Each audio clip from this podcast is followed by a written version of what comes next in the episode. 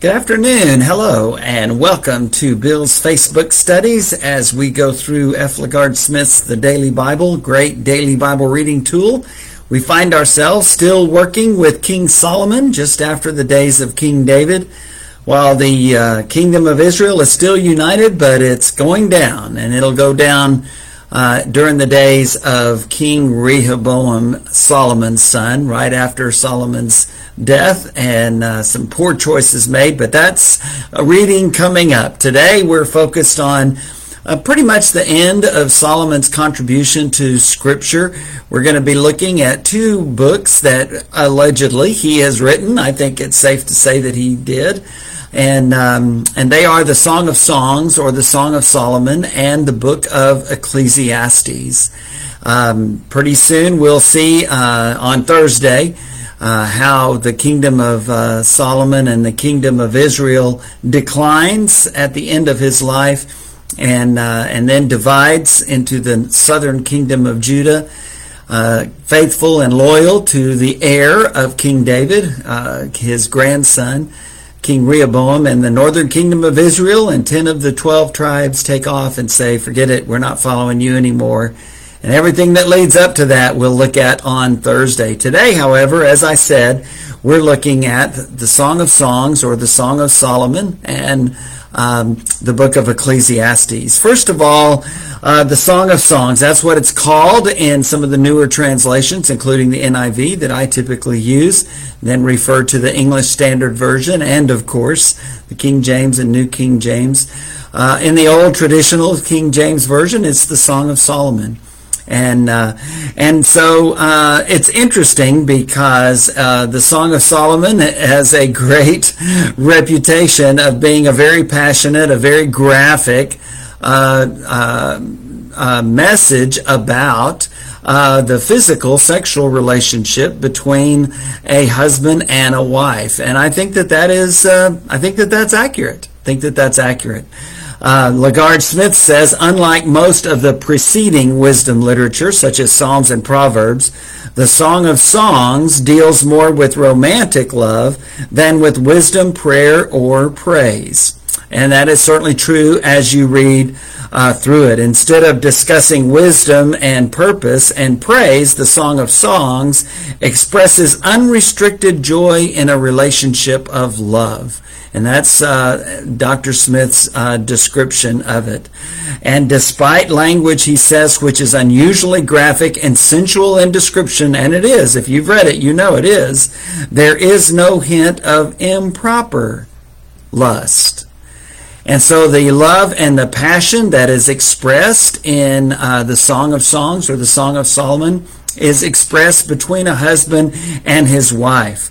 Uh, interestingly enough, before we get there, there are some other passages in the Song of Songs that we know uh, outside of the physical relationship between the husband and wife. For example, in Song of Songs chapter 2 verse 1, uh, the beloved, the woman in the story says, I am a rose of Sharon, a lily of the valleys. Well, we know there are songs taken from that. Jesus, Rose of Sharon, wonderful old traditional Christian hymn, and uh, uh, the song about Jesus, that he's the lily of the valley, the bright and morning star. Uh, both of those, Rose of Sharon and lilies, of course, are flowers or plants but they're also described in the Song of Songs as the beloved speaks. Uh, and uh, another passage in Song of Songs, chapter 2, verse 4, again the woman is speaking, Let him lead me to the banquet hall and let his banner over me be love. Perhaps you remember that song, a devotional type song, almost a children's song. He invites us into his banquet table and his banner over us is love. I remember singing that song as a teenager at Lackland Terrace Church of Christ in San Antonio back in the 70s. Well, That's taken primarily from uh, that verse in Song of Songs, chapter 2, verse 4. And so, yes, there's certainly a message there. And interestingly enough, as you read through the Song of Solomon, you realize that there are a couple of different applications, and some have seen in this a description of the relationship between God and his people, the love that God had for his people, the people of Israel, and of course in New Testament days, the love that Christ has for his bride, the church. Certainly in Ephesians 5, it speaks of Jesus being uh, the, the groom and his church being his bride. Jesus tells some parables about that during his lifetime. And the book of Revelation expresses that, that the saved come down as a bride adorned for her husband. Uh, beautiful symbolism in the relationship between Christ and his church. Whereas I think there are some applications there I think as you read through the Song of Solomon, that's not the primary purpose. I don't think the primary purpose is to talk about God's relationship with his people, the nation of Israel in the days of King Solomon, or Christ's relationship with his church. I think there's applications there. But it seems like as you read through the Song of Songs, that um, the primary message is a, a, great message of love and passion, uh, physical attraction and devotion and loyalty between a husband and his wife. As you read through it, in some of the uh, newer translations, uh, typically when it's the woman that is speaking, uh, it is referred to as she or beloved, and you see some subtitles there. When it's the man that is speaking, the husband, the male, it is referred to as he or the lover. Uh, lover and beloved, the male and the female, he and she the same way. And then there are others who speak up, and it's kind of the congregation, the friends, the neighbors speaking about it. As you read through it, it's very interesting to hear them participate in the discussion. And some uh, put that as friends or others, and we see that in a, in a very great way. Uh, many have said, questioned the Song of Songs, Song of Solomon, because of its graphic nature in describing uh, the physical attraction between the husband and his wife, between the male and the female. And yet, at the same time, there's nothing impure about it. In fact, reminds me of a great passage of Scripture in Hebrews chapter 13, verse 4 it says marriage should be honored by all, and the marriage bed, that physical sexual relationship between husband and wife, male and female, and the marriage bed kept pure, for God will judge the adulterer and all the sexually immoral. Well, Scripture says that marriage is honored and that the physical union between a man and his wife is pure. It's something that is God's idea. We've talked about that before in some of our studies. For example, Jesus comes on the scene in Matthew 19 and reaffirms and reiterates what uh, is recorded in the very first chapters of the Bible back in Genesis as it goes back to creation. And Jesus himself affirms in Matthew 19 that a man, a male, should leave his father and his mother and cleave to his wife, female. And, and that's a great blessing. And they are told to uh, fill the earth. And there's only one way that that would happen. So for uh, Scripture's perspective, God created us male and female. He created us that way in His design to live together as husband and wife and to procreate and also to provide pleasure to each other. 1 Corinthians 7 is a very clear picture that says there's also uh, the uh, physical pleasure and emotional connection and loyalty that comes between a husband and wife. And, and so that's something, again, that's God's design. We don't have to be embarrassed about it. Uh, we don't have to try to think we have to apologize for it or not talk about it. It's something that clearly is from God, but it's also something under God's word, as Hebrews 13 verse 4 says, that it is honorable, it is to be kept honorable. It is pure, it is to be kept pure. And unfortunately, our society in this country over the last uh, years has uh, gone way overboard in making that beautiful thing that God designed impure and dishonoring this wonderful institution of marriage that God ordained. This is from God This is not from anybody. This is from the Lord. And it goes all the way back to creation. It is affirmed by the prophets. It's affirmed in the law of Moses. It's affirmed in the letters of the New Testament. It's affirmed in Revelation. And it's affirmed by Jesus himself in the Gospels. Uh, so as you read through uh, the Song of Songs, the Song of Solomon, don't be embarrassed, but rather uh, be encouraged and inspired by the great love and passion and devotion and loyalty that this man and this woman have for each other. Uh, lots of good books have been written about the husband-wife relationship, some based on this this uh, book, the Song of Solomon or the Song of Songs. Emerson Eggerichs has written a great book called Love and Respect, which I think is a wonderful book. Um, uh, Willard Harley has written His Needs, Her Needs. Uh, another great book.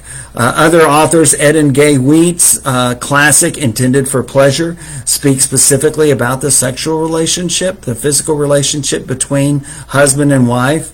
And Shaunti Feldhahn, James Dobson, so many others have written such great and wonderful things to help us in our relationships as husband and wife. We're not going to read much from the Song of Solomon, uh, but I do want us to emphasize two verses, actually three verses, that give us that clear picture of the devotion that this man and this woman have for each other. Uh, there are so many passages throughout that talk about their uh, their being attracted to each other and their physical love for each other. But these talk about that inner devotion, and it, it is inspiring uh, to hear the the mutual respect and equality that's given between this husband and wife. And it's such a great reminder of what Paul says in Ephesians 5 when he tells us all as Christians and then later on as husbands and wives to submit to one another, respect one another out of submission and respect for Christ. So these verses, Song of Songs, chapter 2, verse 16, this is the beloved, the woman talking. She says, My beloved is mine and I am his. Uh, whereas some may say, oh, no, no, no, she belongs to him or he belongs to her. The way Scripture puts it is they belong to each other out of submission and respect and obedience to God and His Word. Very similar statement in chapter 6, verse 3. I am my beloved's, and my beloved is mine great, great statements from the female character, the uh, the beloved. But then this uh, statement also, uh, I belong to my beloved, and his desire is for me.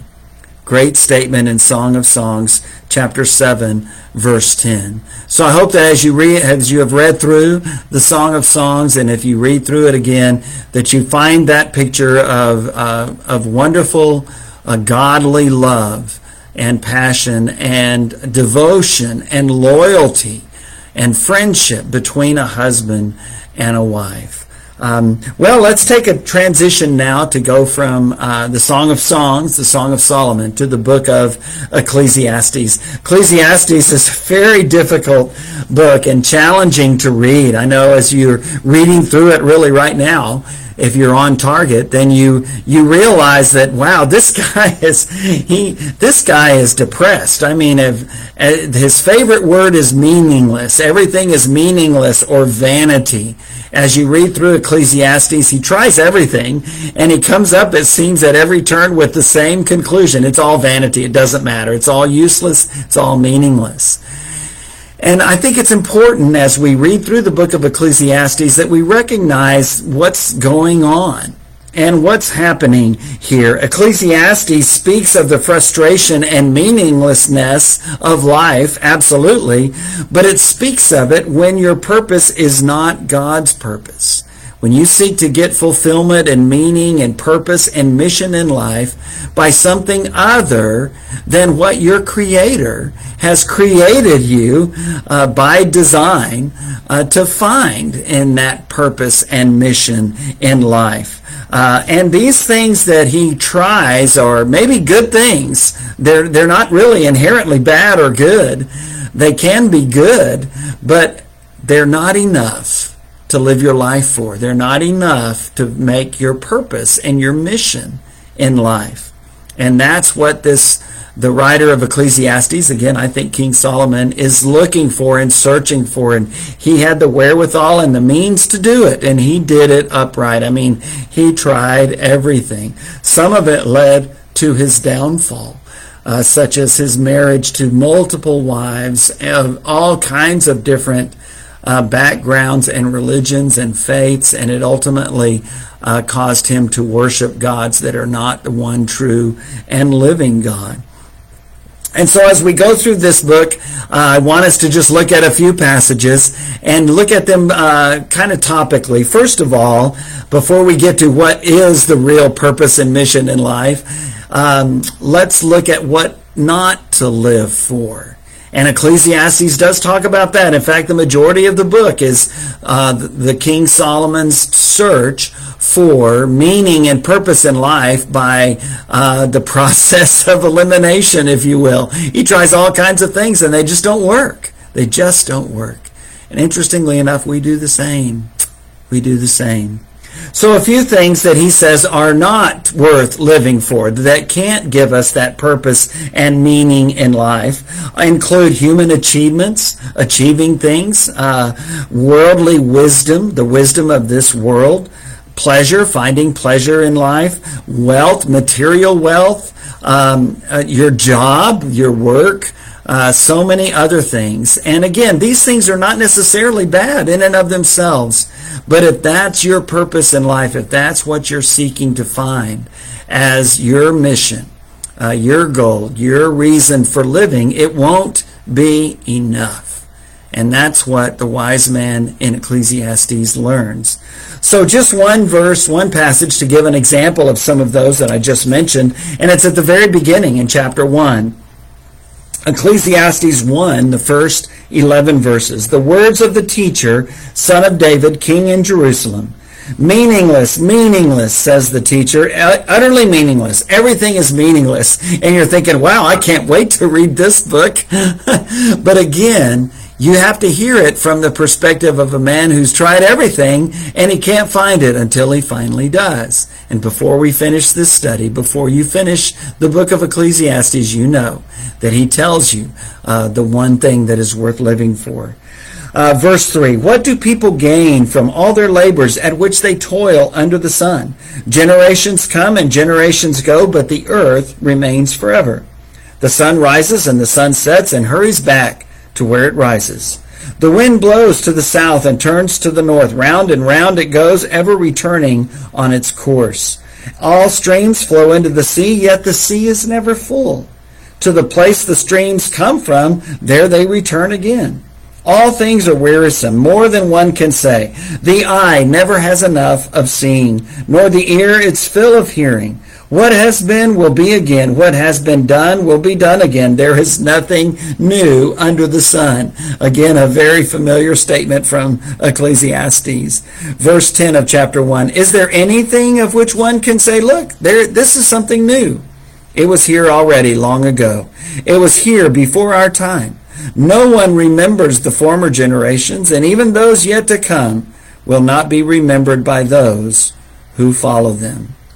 I, the teacher, verse 12, was king over Israel and Jerusalem. I applied my mind to study and to explore by wisdom all that is done under the heavens. And he could do it, as we know. What a heavy burden God has laid on mankind. Verse 14, I have seen all the things that are done under the sun. All of them are meaningless, a chasing after the wind.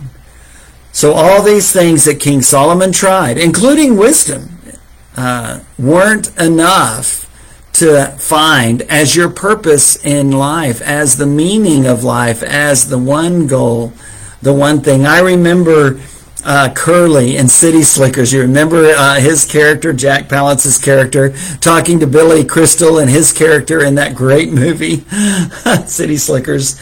And while they're out by themselves, uh, he says, you want me to tell you the meaning of life, the purpose in life? And Billy Crystal says, yeah, yeah, yeah. And he says, it's just this one thing. Holds up that, that old raggly finger.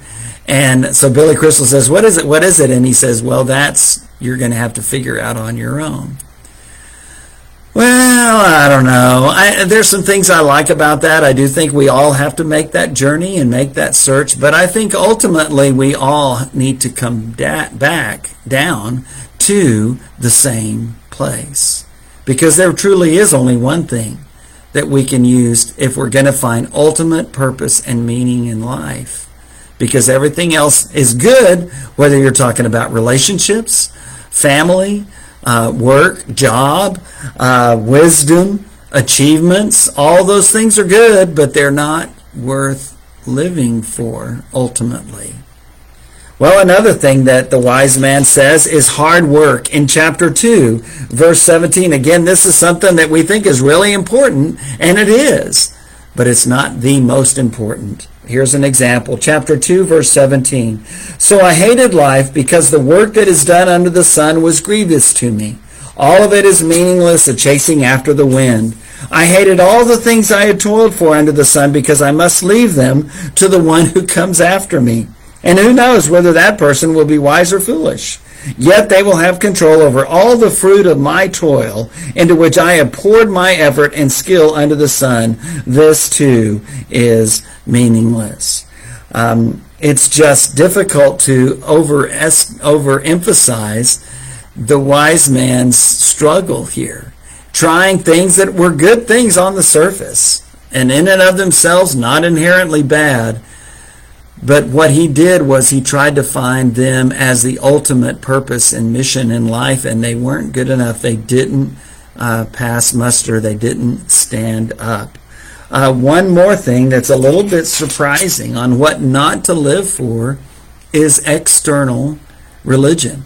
It won't come as a surprise to those who have read Jesus in the Gospels. It won't come as a surprise to those who have read the, read the prophets such as Isaiah or Micah or Hosea.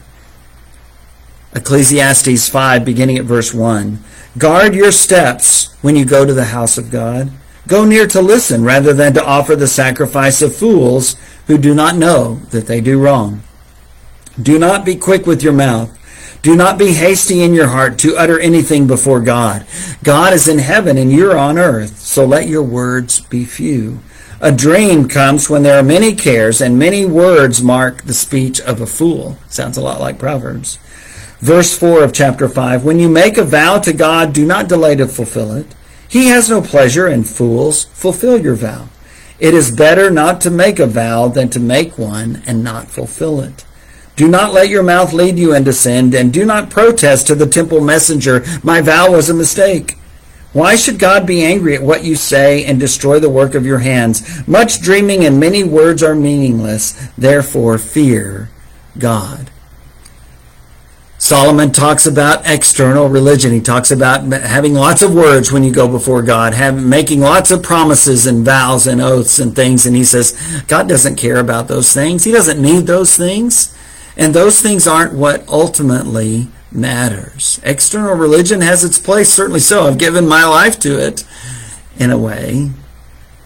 Hopefully, what I've given my life to is what he ends with here when he says, Therefore, fear God.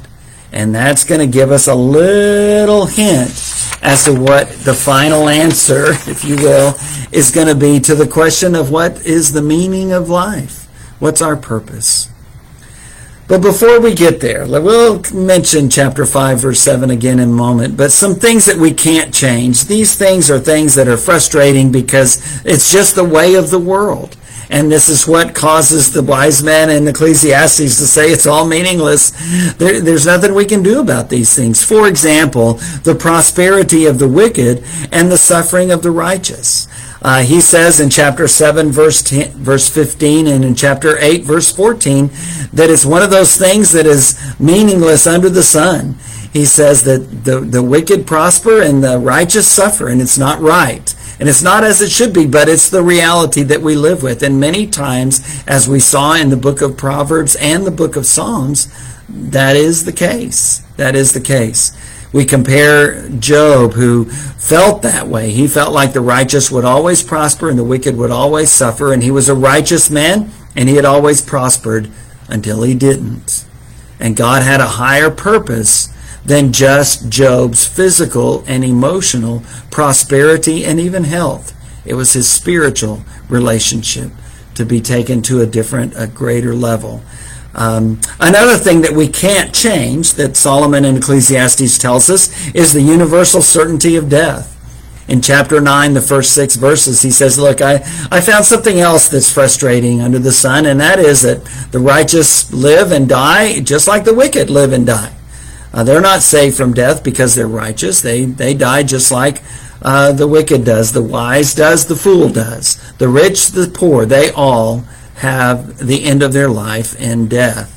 And uh, in a Hebrews chapter 9, verse 27, a verse I mentioned in the sermon this past Sunday, is it's appointed unto everyone once to die and then to face God in judgment. Thankfully, the rest of that passage says that Jesus died once to save us, so that when we do stand before God in judgment, he will not consider our lives as much as he will consider the life and sacrifice of Jesus in our behalf. Great passage there in Hebrews 9, beginning in verse 27. Unfortunately, the wise man in, in Ecclesiastes didn't have that to look back on like we do but he knew the certainty of death for all. And then one last thing that we can't change, and that's the inability to know what is best or to control the future. These words from chapter 8 in verses 7 and 8. Uh, Since no one knows the future, who can tell someone else what is to come? As no one has power over the wind to contain it, so no one has power over the time of their death. As no one is discharged in time of war, so wickedness will not release those who practice it.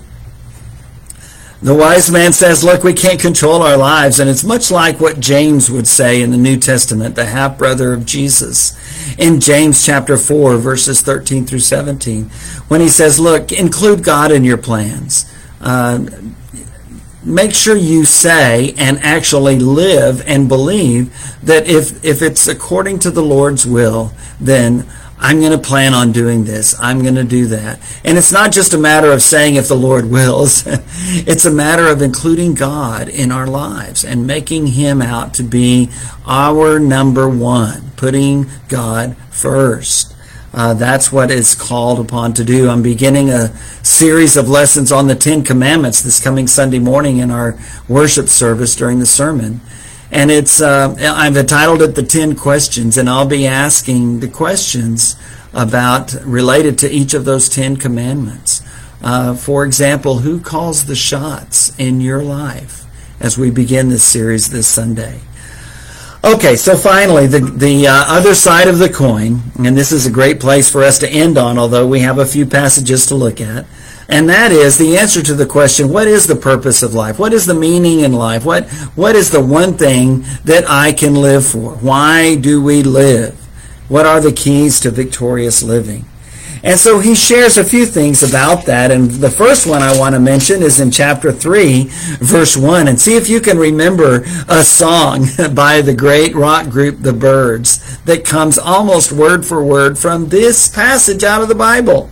Who would have thought a rock and roll song would have uh, the lyrics written by King Solomon in Ecclesiastes 3? There is a time for everything and a season for every activity under the heavens, a time to be born and a time to die, a time to plant and a time to uproot, a time to kill and a time to heal, a time to tear down and a time to build, a time to weep and a time to laugh, a time to mourn and a time to dance a time to scatter stones and a time to gather them, a time to embrace and a time to refrain from embracing, a time to search and a time to give up, a time to keep and a time to throw away, a time to tear and a time to mend, a time to be silent and a time to speak, a time to love and a time to hate, a time for war and a time for peace.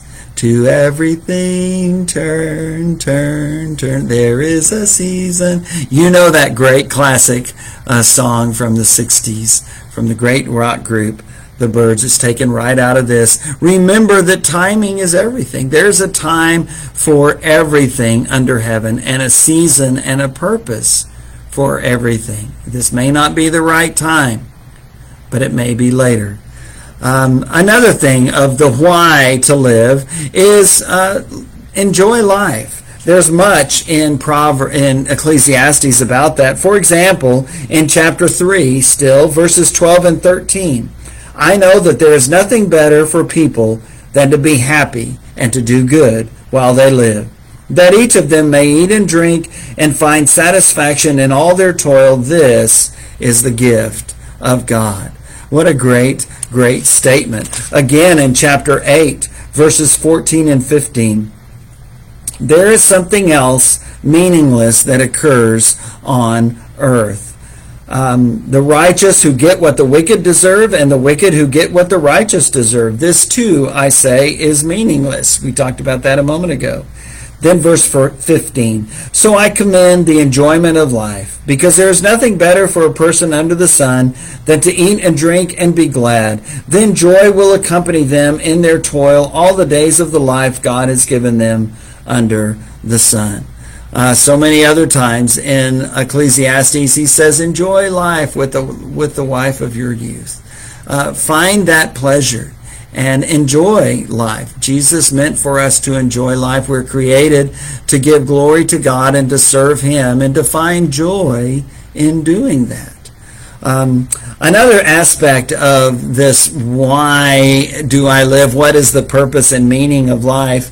is to trust God's wisdom.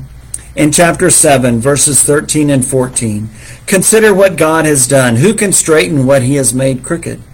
When times are good, be happy. But when times are bad, consider this God has made the one as well as the other. Therefore, no one can discover anything about the future.